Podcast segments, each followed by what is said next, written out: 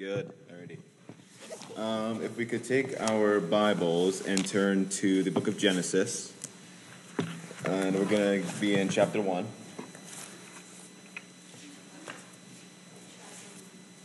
And we're going to be reading verse 1.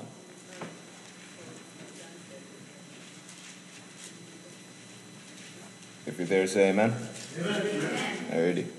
Alrighty. In the beginning, God created the heaven and the earth. I just want to talk about this verse for a minute, specifically the first four words. In the beginning, God. Now, this shows straight away God was the only thing there was before He created the heavens and the earth and so on. And my message is going to be based on um, creation and being a good steward as a whole. Um, and and my first point is I've got a three point outline here. Um, the first point being God created everything. Now, I think I'm sure we've all created something from time to time.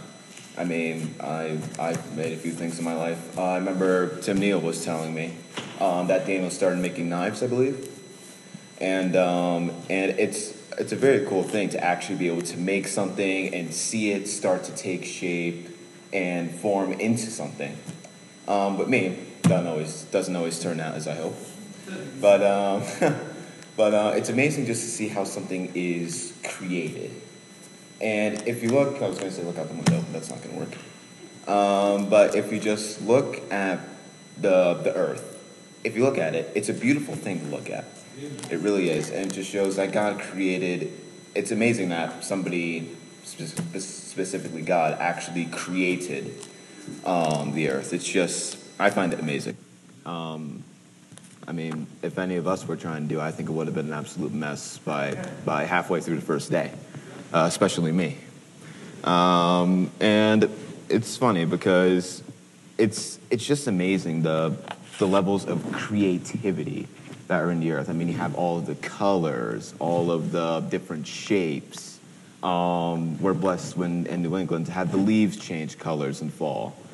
Um, and then we get to evolution, saying how um, everything was just spinning the whole universe for, I don't, I don't even know how many years they say now.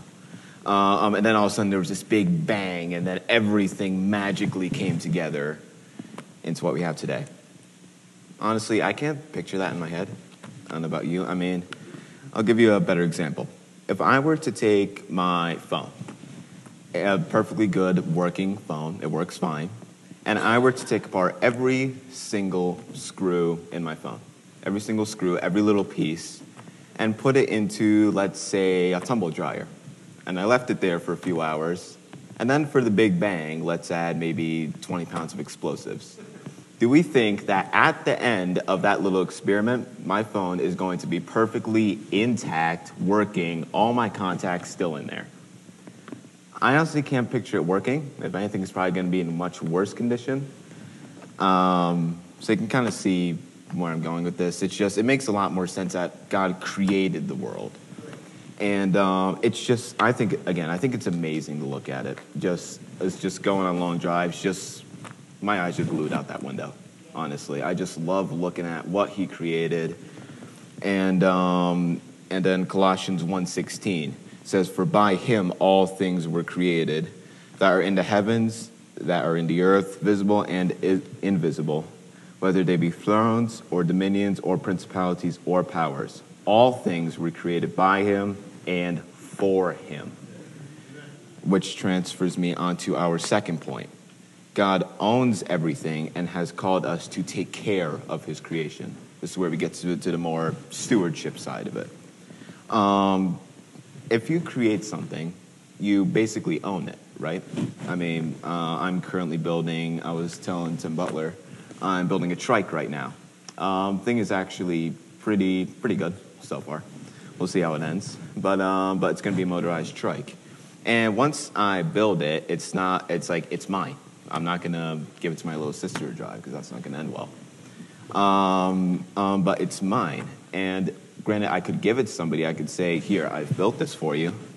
And if we look at Genesis 1 27 through 30, we just read this. It says, So God created man in his own image.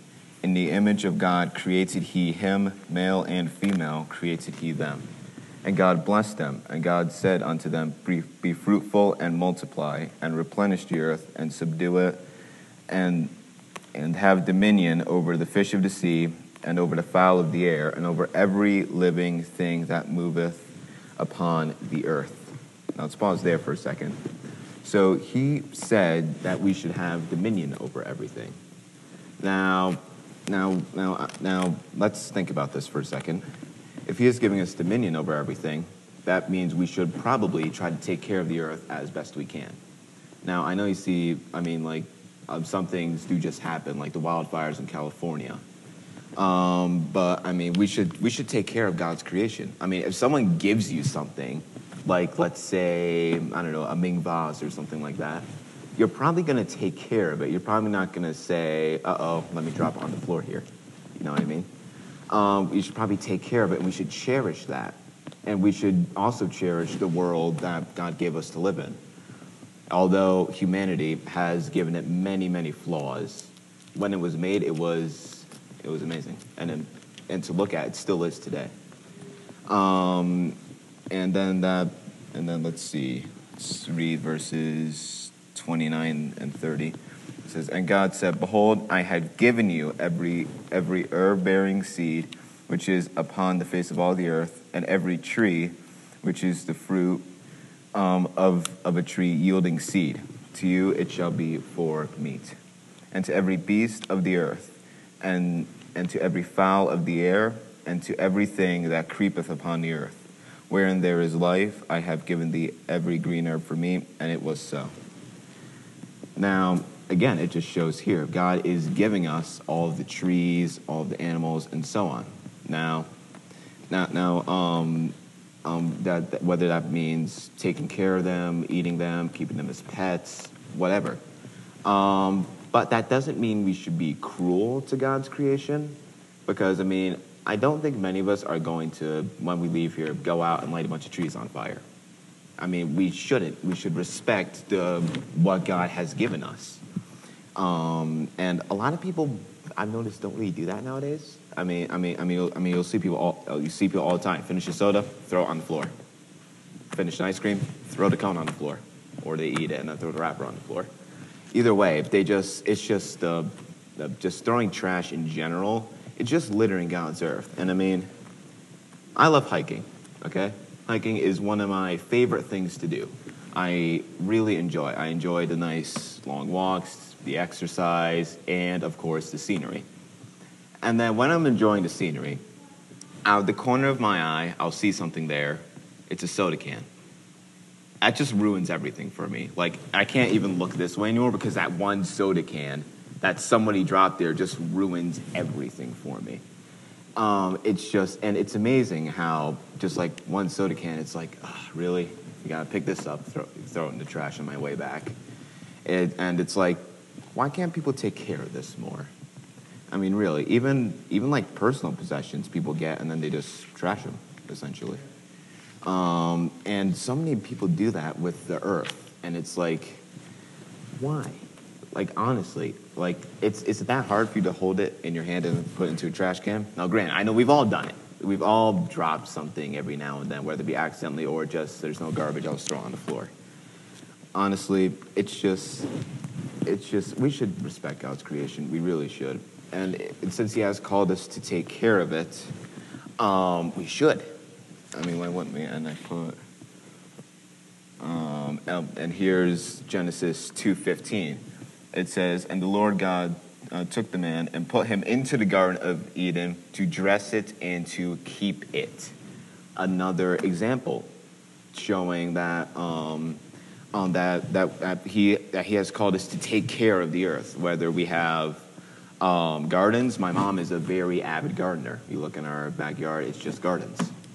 Um, um, and she takes care of her plants and she nourishes them and eventually they grow into she's got this one tomato plant it's like taller than me it's like the thing is actually pretty huge and it's still producing even in october i saw like four or five tomatoes on it today and um, and it's just it's kind of cool to see. I don't garden much myself, but it's amazing to see how it grows and when you nourish it, what it turns into. Um, and then, and then of course, uh, um, um, um, again, if you're at, um, if you're just walking in the woods, all of a sudden you see a blueberry bush. It's like, okay, I'm just gonna rip that out of the ground. No, don't. Please don't. It says in Proverbs 12, 10 through 11, a righteous man regardeth the life of his beast, but the tender mercies of the wicked are cruel. He that tilleth his land shall be satisfied with bread, but he that followeth vain persons is void of understanding. Now, um, it says right here, a righteous man regardeth the life of his beast. I think a decent amount of us probably have pets in here. Um, we, as a family, have chickens and ducks. Now, when we have our chickens and ducks, well, um, when, when we let them out, when we let them out of the coop in the morning, it's not, oh, get out. We kick them and then kick them over their food, pick them up, and just throw them over there. No, we regard their lives. We let them out. We let them walk over, and um, and we and we let them um, we let them do their thing. We regard their lives. We don't abuse them, and we don't abuse um, the animals God's created. And I mean, even just like simple things like some people abuse their dogs or cats. It's like it's literally anything nowadays that people will just. It's like you know, like when you're at the beginning stage of life, like the ones, the twos, maybe even threes, um, they're that old, they're usually thinking about themselves. You know what I mean? It's not really like like uh, not I'm thinking about other people. You know what I mean? Just because that part of their brain hasn't really, I guess, developed yet. That's kind of how some people are nowadays. It's like me, me, me, me, me. Everything is constantly about me, and it shouldn't be. I mean, honestly. It's like, I'm sure we've all met those people. It's just me, the world revolves around me, I can do anything I want. It's just, those people get under my skin. They really do. um, as, as somewhat mean as it sounds, they really do. It's just some of those people. Uh, it's just like, really? Can you think about somebody else? Maybe? Just a little bit? That much? Um, and and and I mean it's just so I'm getting off track now, but um, but uh, it's just it just shows um, like you should regard other people's lives, whether it be people, animals, even the plants, um, whatever it is.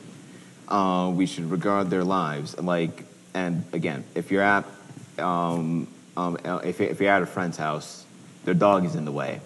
You, you might step around it. You're not going to kick it and run it over. Again, same thing. Um, and then, which kind of brings us on to our third point. We are made in God's image. Act like it. Now, now this sounds a bit sounds a bit mean, but I mean, let's think about it.